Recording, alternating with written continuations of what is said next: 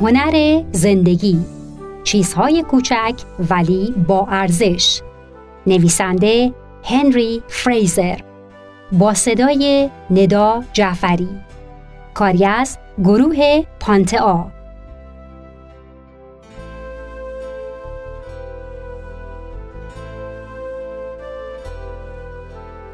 یک لحظه کوتاه. زندگی خوب بود. سال اول از شش سال مدرسه عالی بود راگبی، زندگی اجتماعی، حس بیپایان ماجراجویی و امکاناتی که با زندگی کردن در لندن پیش رو داشتم. زمانی که دوستان جدیدم از من خواستند بعد از امتحانات تابستان با اونها به تعطیلات برم، بیدرنگ قبول کردم.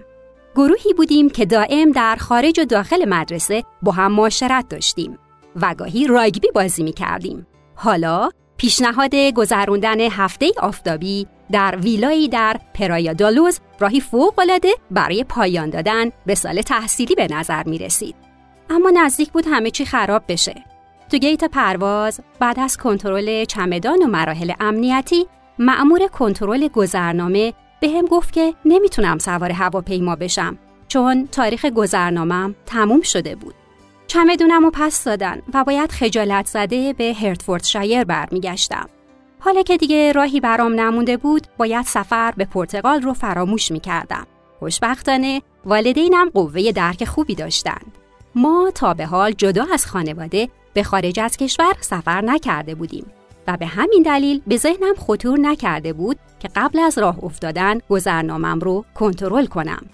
وقتی خسته و معیوس به خونه برگشتم به مادرم گفتم که دیگه نمیرم. چون برای اینکه به موقع اونجا باشم باید دردسرهای زیادی رو پشت سر میگذاشتم.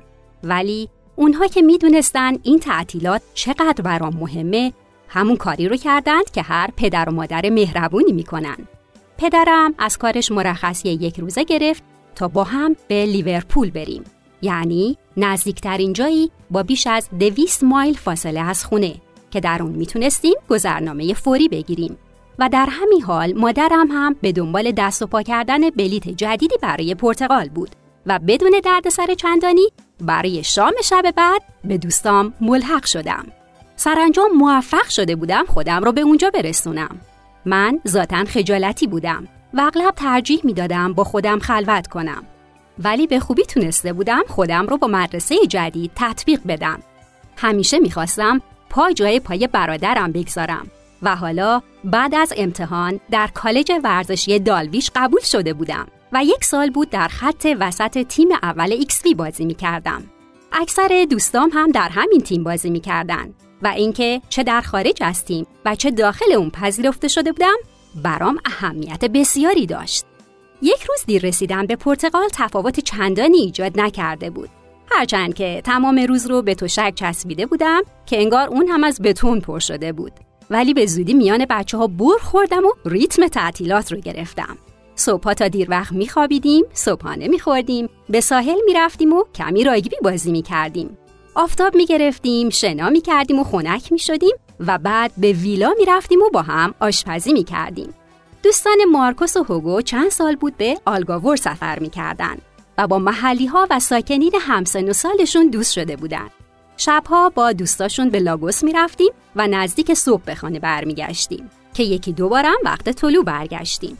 این اولین سفر من بدون خانواده در خارج از کشور بود و تصمیم گرفته بودم از هر لحظه شب و روزش حد اکثر استفاده رو بکنم.